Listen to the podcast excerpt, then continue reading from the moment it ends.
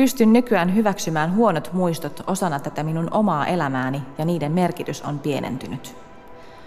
Voin todeta itselleni, että olenpas aika vahva, kun olen tuollaistakin kokenut ja silti ihan voimissani.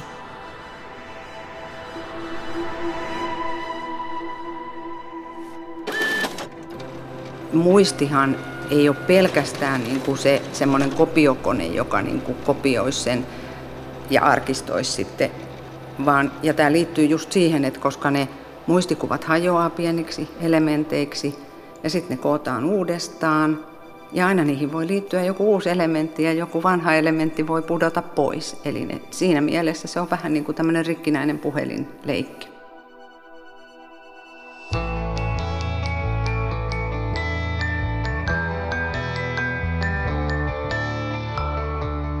Minä olen Satu Kivelä. Kuuntelet havaintoja ihmisestä sarjaa, joka selvittää ihmisyyden mysteerejä. Tässä jaksossa selvitetään, miten muistot syntyvät, miten ne meihin vaikuttavat.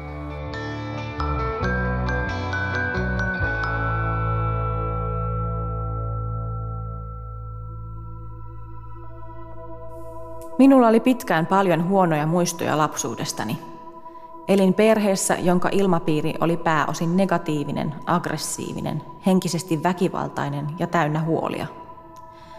Vanhemmat riitelivät paljon ja isälläni oli alkoholiongelma, äidillä taas ongelmia rahankäytön ja rehellisyyden kanssa. Päällisin puolin olimme asuinseudullamme aika tavallinen perhe. Oli työpaikat, oma kotitalo, vanhemmat olivat aktiivisia erilaisissa harrastus- ja luottamustoimissa. Minä olin kiltti ja näkymätön lapsi – Kesti kauan löytää itsensä ja se, millainen minä olen. Näin kertoi Kaisa lapsuudestaan. Hän on yksi heistä, jotka ovat kertoneet muistoistaan Yle Radio 1 verkkokyselyssä. Kiitos jokaiselle osallistumisesta. Kuinka vahvasti muistot rakentavat identiteettiämme? Kysymykseen vastaa psykologi ja psykoterapeutti Marja Saarenheimo hyvässä ja pahassa ää, muistoilla on iso merkitys siihen, mitä me ajatellaan, keitä me ajatellaan olevamme. Ää, että hyvässä tietenkin, niin kuin, että totta kai me tarvitaan niin kuin jonkunlaista käsitystä omasta historiastamme ja, ja, ja niistä muistoista ja ne rakentaa niin kuin tietynlaista eheää tai vähemmän eheää kuvaa siitä, keitä me ollaan. Mutta sitten se huono puoli on se, että se voi estää – meitä muuttumasta tai niin kuin valitsemasta uusia asioita omaan elämäämme, koska se ei sovi siihen tarinaan. Varmaan jokaisella meistä on sellaisia muistoja, jotka ovat ikäviä tai noloja, mutta eivät sellaisia, jotka herättäisivät yöllä valvomaan. Jotkut muistoista voivat vaikuttaa haitallisesti hyvinvointiimme. Traumamuistot voivat pulpahtaa mieleen ja kehoon takaumina.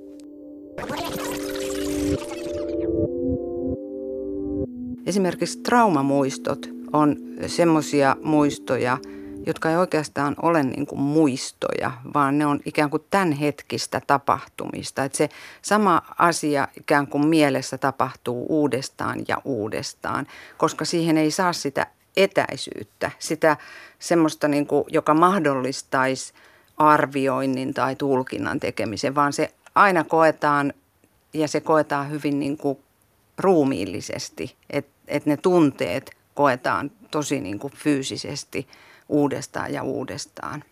Joskus yhteiskunta määrää muistoista ja estää ihmistä muistamasta.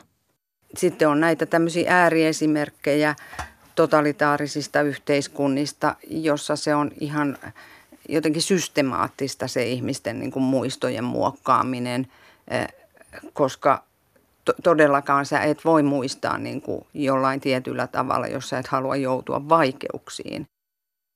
Muistomme eivät ole vain meidän.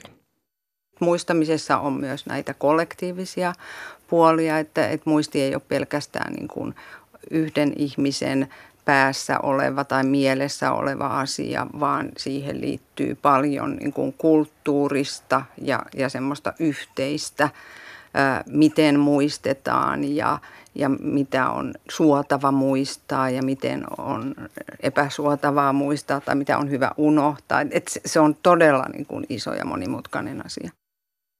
Muistitutkijoiden mukaan oma elämän kerrallinen tietoisuus edellyttää kolmea seikkaa.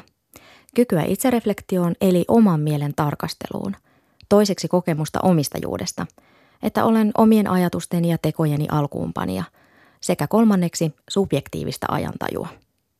Se on kykyä hahmottaa omien elämäntapahtumien ajallista järjestystä. Muistisairaalla ajantaju saattaa häiriintyä. Se vaikuttaa ymmärrykseen oman elämän kulusta ja voi vaikeuttaa arjen hallintaa nykyhetkessä. Subjektiivinen ajantaju voi poiketa myös objektiivisesta ajan mittaamisesta, koska merkityksellisten tapahtumien koetaan olevan ajallisesti lähempänä kuin ne ovatkaan. Kuulostaako tutulta? Onko siitä jo niin kauan? Tuntuu kuin siitä olisi ihan hetki. Saarenheimon mukaan tämä on ihan täysin normaalia oma elämän kerrallisen muistin lainalaisuutta. Huonojen lapsuusmuisteen vastapainoksi Kaisa kirjoittaa vaalineensa pitkään muistoa hiihtoretkestä isän ja pikkusiskon kanssa. Lapsuuden kodin takapihalta pääsi hiihtämään metsään. Oli kaunis aurinkoinen ja kirkas kevättalven päivä. Sellainen, jollaisia nuo päivät Lapissa ovat. Taivas on syvän sininen ja aurinko lämmittää. Meillä oli eväsleipiä mukana ja kaakaota termospullossa. Isä näytti meille eläinten jälkiä ja oli meidän kanssamme. Muistan, kuinka katselimme hiiren pikkuruisia jälkiä hangen puuterilumessa. Evät söimme istuen jonkun kaatuneen puun rungolla. Minulle se oli hieno päivä. Minulla on lapsia ja heille olen jatkanut samaa perinnettä. Näytän jälkiä matkalla päiväkotiin tai kulkiessamme metsässä ja arvailemme, kuka on hangella kulkenut. Ilahduin kovasti, kun pienempi lapsistani innostui tästä puuhasta. Lapsen kyky muistaa tapahtumia omasta elämästään kasvaa kielen kehittymisen myötä. Kielen avulla lapsi oppii tulkitsemaan, käsittelemään ja muovaamaan muistikuvista ymmärrettäviä tapahtumaketjuja, kirjoittaa psykologi Marja Saarenheimo muistamisen vimmakirjassa. Ihminen on tarinoita kertova otus. Vanhemmat kertovat lapsilleen juttuja, jotka ovat samalla myös muistoja. Se, miten sinulle on puhuttu lapsena, voi vaikuttaa siihen, mitä ajattelet itsestäsi aikuisena. Sanat ovat muistojen muovailuvahaa perheilläkin on esimerkiksi tämmöiset omat ää, niin kuin tapansa muistella ja ottaa esiin tiettyjä tilanteita, tiettyjä asioita, jolloin siinä niin kuin, kun kysyit tuosta, että miten se vaikuttaa, niin, niin se, miten vaikkapa perhe muistelee tilanteita ja asioita, niin totta kai se myös luo ide, identiteettejä niille esimerkiksi perheen lapsille – että sä olit aina tommonen tai sä olit aina tommonen ja, ja se tapahtuu niin kuin aika huomaamatta. Se on semmoista niin kuin vähittäistä pikku aivo, aivopesua. Mutta mehän ollaan, siis sehän on meidän onni, että me ollaan niin alttiita tavallaan, meidän mieli on niin altis niin kuin muuttamaan tapaamme ajatella. Mutta samalla se voi olla meille hirveän niin kuin tuottaa meille paljon niin kuin ongelmia. Yksityiskohdat ovat muistojen rakennusaineita. Haju, musiikki ja paikka voivat hetkessä imaista meidät muistojen karuselliin. Alle 45-vuotias Janne kirjoittaa näin. Kun olin ihan pieni, asuin Keski-Euroopassa suurkaupungissa ja muutin alle kolmen vanhana Suomeen.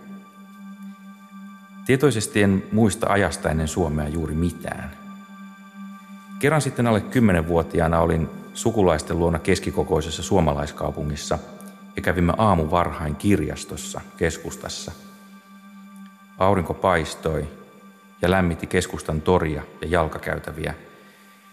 Mutta sinne kirjastoon mentiin viileästä porttikongista. Haisi sellaiselta pölyiseltä asfaltilta tai vähän kellarilta. Tästä tuli jo silloin sellainen tuttuuden tunne, että että muistan jotain tällaista tapahtuneen jo aikaisemmin. Ja se tuntui hyvältä. Nyt myöhemmin olen päätellyt, että silloin ihan pienenä meille kotiin ja kotoa ulos mentiin porttikongin ja sisäpihan kautta. Luulen, että tämä tuoksujen ja lämpötilan ihanan viileyden muisto on jäänyt siltä ajalta, kun olin pieni ja tultiin ulkoilemasta kotiin – Siinä välissä asuimme paikoissa, jotka olivat fyysisesti erilaisia, eikä tällaista samanlaista kombinaatiota tullut vastaan ennen kuin tuolla kirjastokäynnillä. Esimerkiksi väestönsuojiin ja muihin maanalaisiin tiloihin meneminen on minusta edelleen mukavaa ja niissä tuoksuu hyvältä. Tai ei se tuoksu itsessään ehkä ole niin hyvä, vaan kuvittelisin, että siihen liittyy jotain näitä varhaisia tuntemuksia, jotka keho jotenkin muistaa. Lapsuudessa kertyneet hajumuistot ovat usein erityisen vahvoja, varsinkin jos tuoksuun on liittynyt voimakas tunne. Tuoksumuistot ovat voimakkaampia kuin vaikkapa visuaaliset muistot.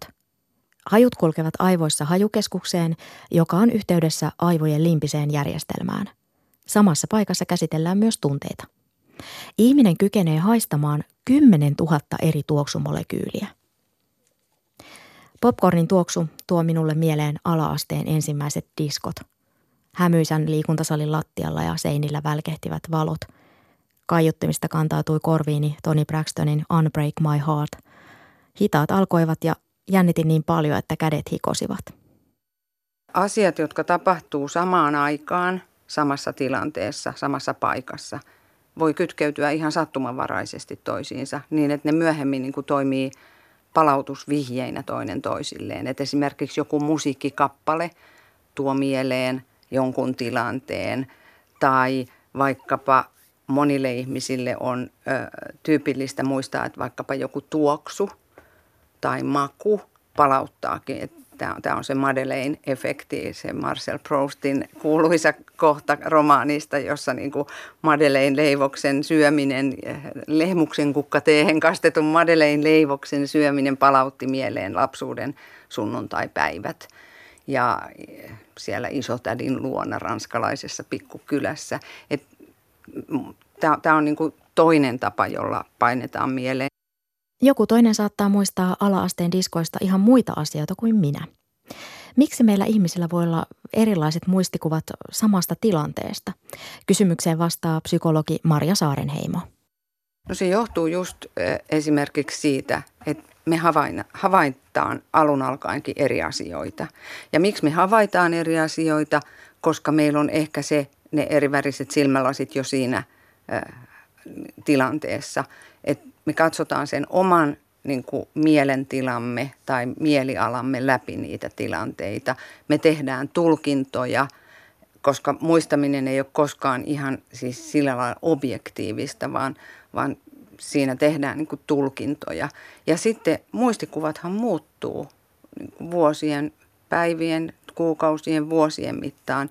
Et jopa ihmiset, jotka kuvittelee muistavansa täysin tarkasti, mitä jossakin tapahtui, niin tätä on ihan tutkittu ja voitu tutkia ja todettu, että, että ne kerta kaikkiaan vaan muuttuu.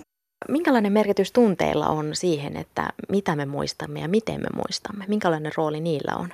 No tunteethan on, mä oon usein käyttänyt semmoista sanontaa, että tunteet on muistojen liimaa. Että semmoiset asiat, jotka on meille emotionaalisesti jotenkin merkitseviä. Ja nyt tässä niin kuin emotionaalisesti niin kuin on ymmärrettävä tosi laajassa mielessä, että esimerkiksi yllätyksellisyys on niin kuin liittyy tähän, että, että asiat, jotka on niin kuin yllättäviä tai, tai niillä on meille niin kuin meidän tunneelämälle joku tärkeä merkitys suuntaan tai toiseen, niin ne yleensä painuu paremmin mieleen kuin ihan neutraalit asiat. Muistojen avulla kytkeydymme niihin ihmisiin, jotka ovat jo kuolleet. Muistelun avulla edesmenneet läheiset elävät ajatuksissamme. Alle 35-vuotias Lasse kertoo. Kipeä menetys ja kuolema muuttaa arkisenkin muiston rakkaaksi ja merkitykselliseksi. Kun elämä tulee rakkauden väliin, se muisto ihmisestä tavallaan muuttaa muotoaan ja elää vanhenemisen mukana. Mutta kun kuolema tulee rakkauden väliin, se kaikki pysähtyy.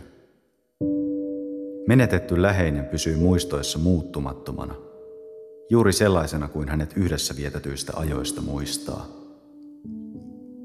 Rakkaat muistot liittyvät yhteisiin hassutteluihin, vierekkäin heräämisiin, läheisen räiskyvään nauruun ja soraisaan puheääneen.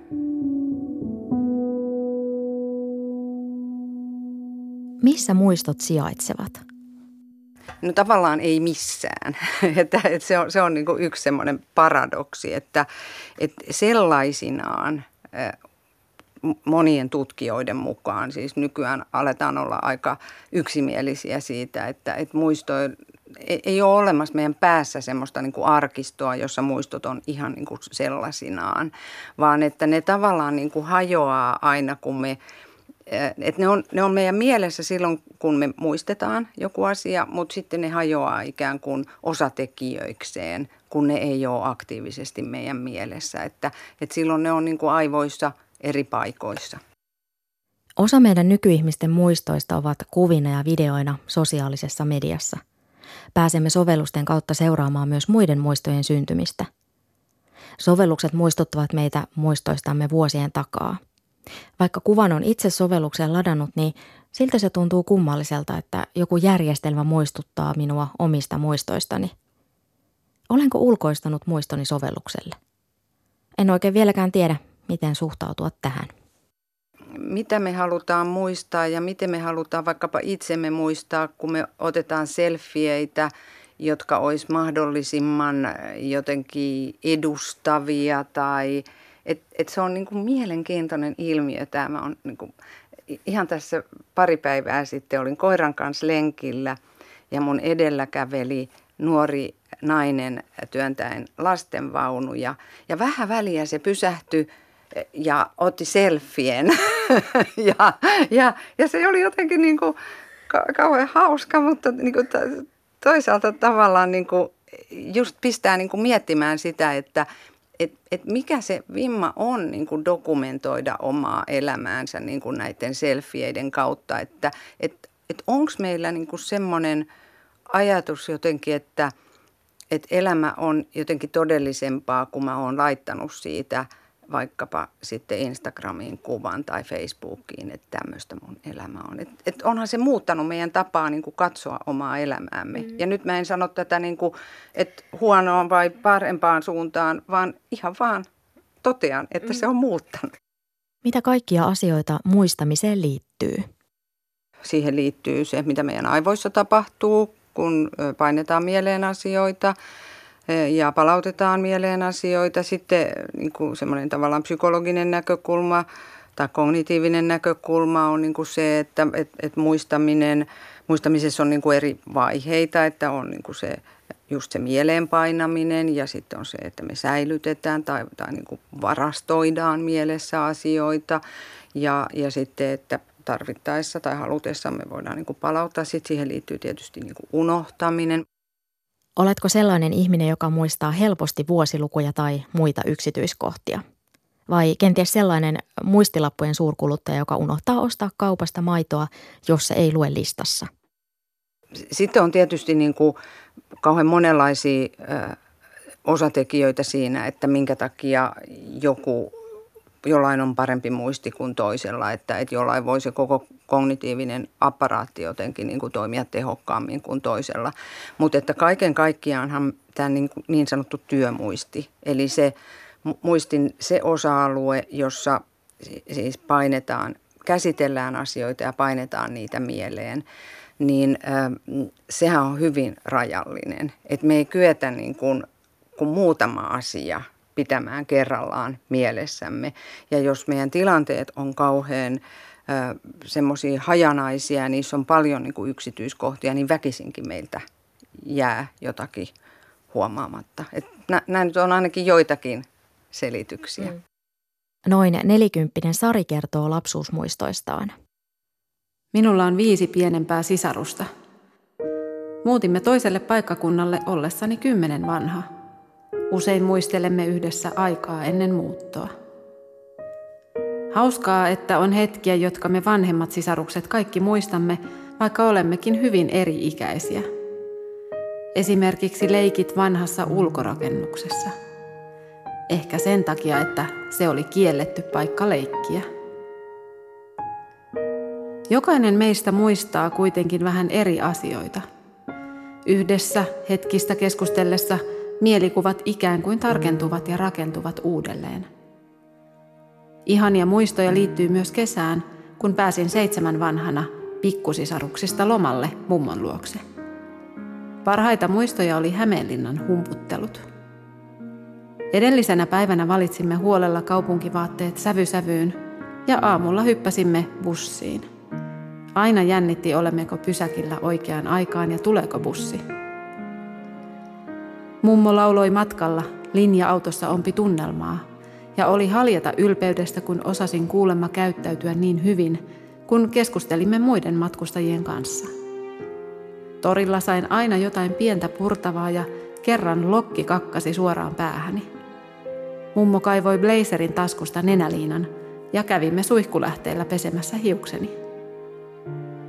Nyt jo edesmennyt mummoni soitti dementoituessaan kerran minulle Hämeenlinnan linja-autoaseman vessasta. Minun piti tuolloin varmistaa hoitohenkilökunnalta, että olihan mummo varmasti tallella, ja selvisi, että hän oli onneksi oman huoneen toiletissa.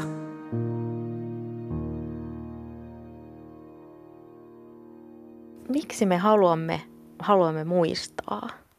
Öö, no tietenkin, että jos nyt ajattelee ihan niin kuin evoluution näkökulmasta, niin muistaminenhan on välttämätöntä, jotta me kyettäisiin ikään kuin ollaan kyetty välttämään erilaisia uhkatilanteita ja vaaroja ja sitten toisaalta hakeutumaan tilanteisiin, jotka tukevat meidän hyvinvointia tai, tai meidän niin kuin, suvun jatkumista tai niin kuin ylimalkaan. Ja, ja tota, et se, on, se on niin kuin se tavallaan se muistin niin kuin ensisijainen tehtävä. Mitä jos ei enää kykene muistamaan? Suomessa muistisairauksista kärsii yli 100 000 henkilöä. Tällä hetkellä joka vuosi jopa yli 10 000 suomalaista sairastuu muistisairauteen. Lääkäriliiton mukaan lukumäärät kaksinkertaistuvat vuoteen 2030 mennessä. Psykologi Maria Saarenheimo toimii psykoterapeuttina ja vanhustyön asiantuntijana. Semmoinen toiseuttava näkökulma yhteiskunnassa nyt on muistisairaisiin, että mä ymmärrän, että ihmisten on vaikea suhtautua, kun ei oikein tiedä, että mitä voi odottaa tai, tai millä lailla tämä ihminen niin kuin hahmottaa asioita. Usein myös niin kuin perheet, joissa on sitten muistisairas ihminen, niin kertoo, että sosiaaliset suhteet alkaa vähentyä, että ei jakseta kutsua vieraita, mutta vieraat voi myös niin kuin kokea jotenkin olonsa vähän kiusallisiksi. Ja, et ehkä se, että olisi niin kuin tietoa siitä, että mitä näissä muistisairauksissa tapahtuu, niin voisi auttaa – jotenkin su- tässä suhtautumisasiassa. Etenevä muistisairaus on merkittävä kansanterveydellinen ja kansantaloudellinen ongelma. Myös lievemmät muistioireet ja sairaudet aiheuttavat huolta, ahdistusta, työ- ja toimintakyvyttömyyttä arjessa. Jos mieleen painaminen takkuaa, se ei aina tarkoita muistisairautta. Masentuneen ihmisen työmuisti on kovilla ja silloin on vaikea muistaa asioita, vaikka haluaisikin terapeuttina törmää siihen asiaan usein, että ihmiset, jotka on taipuvaisia masennukseen, niin tosi huonoja painamaan mieleen tai säilyttämään niin kuin tapahtumien yksityiskohtia. Sen takia, että heillä on etupäässä se niin kuin tilanteiden tunnesisältö tai se, se semmoinen niin mieliala tai mielentila, jossa he itse on, niin se täyttää niin suuren osan heidän niin kuin siitä työmuistin kapasiteet tai vie niin suuren osan siitä kapasiteetista, että ei enää ole niin kuin mahdollisuutta kiinnittää huomiota niihin yksityiskohtiin. Vietin useamman kuukauden opintovapaalla ja minulla oli päivissä omat aikataulut ja omat rutiinit. Tein päivittäin pitkiä kävelylenkkejä. Oli aikaa sekä opiskella että tehdä paljon mielekkäitä asioita – Menin kahville keskustaan, jos halusin.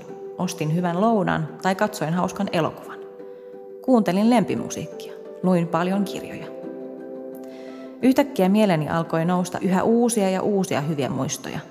Se, mitä kavereiden kanssa leikittiin koulun jälkeen. Se, miltä uudet toppavaatteet ja talvikengät tuntuivat päällä ensimmäisenä pakkaspäivinä. Miten luin sarjakuvan toisensa jälkeen veljen luona lomaillessani ja oli ihanaa vain olla sohvalla rauhassa. semmoinen, että sä oot niin kuin läsnä tilanteessa, niin, niin silloinhan sä havaitset paljon enemmän, kuin että jos sun mieles on jo jossakin niin kuin miettimässä, että millainen tarina tästä tulee Facebookiin, niin silloinhan sä tavallaan oot jo jakanut niin kuin sitä työmuisti, työmuistin tilaa sen niin kuin välillä, että sä oot siinä hetkessä ja sitten sen välillä, että sä mietit, että minkälainen tarina tästä tulee. E, että kyllä mä niin kuin ajattelin, että se, se niin kuin läsnä oleminen hetkissä, niin se meidän tarkkaavuutta lisää ja myös sitten vaikuttaa myönteisesti siihen, että miten me muistetaan. Menneisyyden tapahtumat saattavat olla aikuiselle käsittämättömiä ja oma käytös voi myöhemmin vaikuttaa epäloogiselta. Se on meille ihmisille epämukavaa ja siksipä rationaalinen tiedonkäsittelyohjelma rientää hätiin. Me ihmiset haluamme rakentaa muistojen kollaasista yhtenäistä ja ehyttä tarinaa. Tarinoiden avulla jäsennämme kokemuksiamme ja ajatuksiamme. Tarvitsemme tarinoita, mutta jutut voivat toimia joskus myös kasvumme esteenä. Millaista tarinaa sinä haluat itsestäsi kertoa? Ja aika monet itse asiassa murehtii sitä, että, että vaikka itse voisi niin kuvitella muuttuvansa johonkin suuntaan, niin sitten ajattelee, että muut ei salli sitä. Että, että mitä ne nyt ajattelee, jos mä yhtäkkiä rupeisinkin ö, käyttäytymään ihan toisella tavalla. Ja sitten ihmisillä on usein huolena se, että et, et, niin semmoinen ajatus, että se ne muistot ja se tarina, jonka, joka mulla on tällä hetkellä, se on se aito minä. Ja jos mä nyt rupeisin, vaikka mä ajattelisin, että mä haluan muuttua toisenlaiseksi, niin se ei olisikaan enää aito minä. Että se olisi jotenkin teeskentelyä, teennäistä, että mä niinku yritän olla jotakin. Ja siksi mä en voi, koska mun täytyy olla tämä aito minä. Että, että tässä on monenlaisia puolia. Ahdistavia muistoja voi käsitellä terapiassa – myös kirjoittaminen ja puhuminen voivat tutkimusten mukaan olla avuksi. Tähän on semmoinen asia, missä, mitä, mikä myös tulee niin kuin terapiassa usein, että kuinka vaikeaa ihmisen on muuttaa sitä tarinaa, joka on muodostunut niin kuin omasta itsestä tai sitä omaa identiteettiä. Että se semmoinen uskomus, että mä oon tämmöinen. Ja, ja terapiassahan työskennellään, varsinkin kognitiivisessa psykoterapiassa, jota mä edustan, niin työskennellään just – sillä tavalla, että, että yritetään ikään kuin saada niihin omiin ajatuksiin ja tunteisiin semmoinen suhde, että tämä on vain ajatus tai tämä on vain tunne, joka ei tietenkään ole vähättelevää, mutta että mun ei tarvitse lähteä sen mukaan ja mun ei tarvitse niin kuin elää elämääni tämän tarinan mukaan, vaan mä voin muuttaa asioita, mä voin muuttaa itseäni. Jos haluaa raivata mielestään tilaa uusille mukavimmille muistoille, niin kannattaa käyttää työmuistia apurina. Me voidaan niin kuin hyödyntää sitä, että meidän työmuisti on niin rajallinen, että kun me ajatellaan jotakin muuta, niin sieltä putoaa pois niin kuin ehkä se ahdistava asia. Ja si- siihen voi niin kuin tavallaan treenata, niin kuin harjoitella. Sitten joskus terapiassa esimerkiksi sanotaan, että jos jotkut niin kuin ahdistavat asiat vaan tuppaa palaamaan mieleen, että, että esimerkiksi antaisi itselleen semmoisen neuvon, että mä ajattelen tätä nyt myöhemmin. En ajattele sitä tällä hetkellä, jolloin tavallaan niin kuin vähän huijaa mieltään, että mä ajattelen sitä myöhemmin. Opintovapaa ja hyvä mieli saivat kai aikaan sen, että tuli tilaa muistaa niitä hyviä asioita ja oikein nautiskella niistä – Olin niin täynnä hyvää mieltä, että voin nykyään milloin tahansa palata takaisin siihen opintovapaan aikana olleeseen rentouden tilaan. Minulla on mielessäni nyt muistopaikka, jonne palata noutamaan hyviä tunteita, kun arki stressaa tai huolet painavat.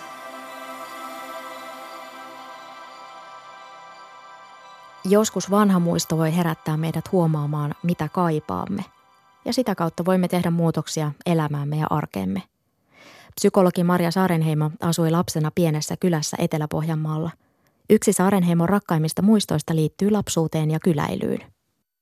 Viime aikoina mä oon ajatellut aika jostain syystä niin kuin paljon semmoista lapsuuden vaihetta, jossa mä koin olevani niin kuin tosi sosiaalinen ja sosiaalisesti aktiivinen, koska mä en ehkä ole tällä hetkellä niin sosiaalisesti aktiivinen.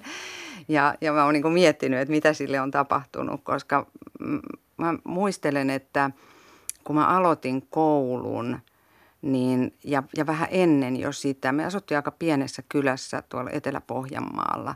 Ja mulla oli semmoinen tapa, että mä saatoin mennä niin kuin kylään ihmisille, siis soittamaan ovikelloa. Esimerkiksi semmoisiinkin perheisiin, joissa ei ollut lapsia. Että mä niin kuin vaan menin sinne ja mulle usein tarjottiin mehua ja, ja, ja niin kuin, et, musta se oli niin kuin ihan normaalia ja luonnollista. Tai että mä saatoin niin kuin lähteä sitten ekalta luokalta niin kuin koulupäivän jälkeen pyöräilemään jonnekin aika kauaskin jonkun perheen kanssa tai jotakin, että, että mitä tapahtui tämmöiselle rohkeudelle, niin sitä mä oon miettinyt. Uuden oppiminen vahvistaa aivojen muovautuvuutta. Sillä, miten liikut ja syöt, on myös vaikutusta muistamiseen. Suomessa tehtiin tämmöinen iso, iso tutkimus, tämmöinen Finger-tutkimus, jossa tutkittiin ihmisiä, joilla oli tämmöinen lie, tämmöistä lievää kognitiivista heikkenemistä. Ja he saivat niin tämmöistä elämäntapaohjausta, eli koska verenpaine ja korkea kolesteroli on, on tiettyjä riskitekijöitä, esimerkiksi Alzheimerin taudissa, niin semmoisia sitten oli tämmöistä liikuntaryhmiä ja sitten oli kognitiivista kohdennettua harjoittelua, eli tämmöisiä aivotreenijuttuja. Niin sillä onnistuttiin kyllä aika hyvin ehkäisemään tai viivästyttämään tai niin kuin näitä muistisairauksia. Että, et toki niin kuin, jos ihminen haluaa suojata itseään tai niin kuin pitää aivonsa hyvässä kunnossa, niin, niin kannattaa just miettiä näitä asioita. Se uni, liikunta, ravitsemus. Omaa muistamistaan voi puustata nukkumalla tarpeeksi, jos se vain on mahdollista – nukkuminen on hirveän tärkeä asia niin kuin muistamisen kannalta. Että oikeastaan niin kuin se, mitä me ollaan edellisenä päivänä opittu, niin vakiintuu muistiin vasta syvän unen aikana. Eli siinä mielessä, niin kun, jos ihminen haluaa huolehtia aivojensa kunnosta ja muistinsa kunnosta, niin kaikkein tärkein asia oikeastaan on huolehtia hyvästä unesta. Siitä, että on mahdollista, että ne asiat niin kuin siellä säilyy tai vakiintuu.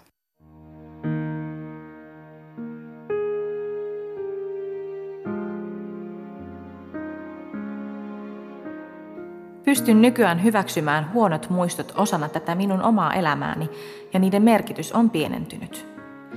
Voin todeta itselleni, että olenpas aika vahva, kun olen tuollaistakin kokenut ja silti ihan voimissani. Eniten iloa tuottaa se, että minulla on mahdollisuus antaa lapsilleni paljon hyviä hetkiä muistoiksi. He ehkä muistavat nämä kaakaot metsässä tai nämä jätskit kodin parvekkeella. Rakkaita muistoja voi luoda aina lisää, itsellekin.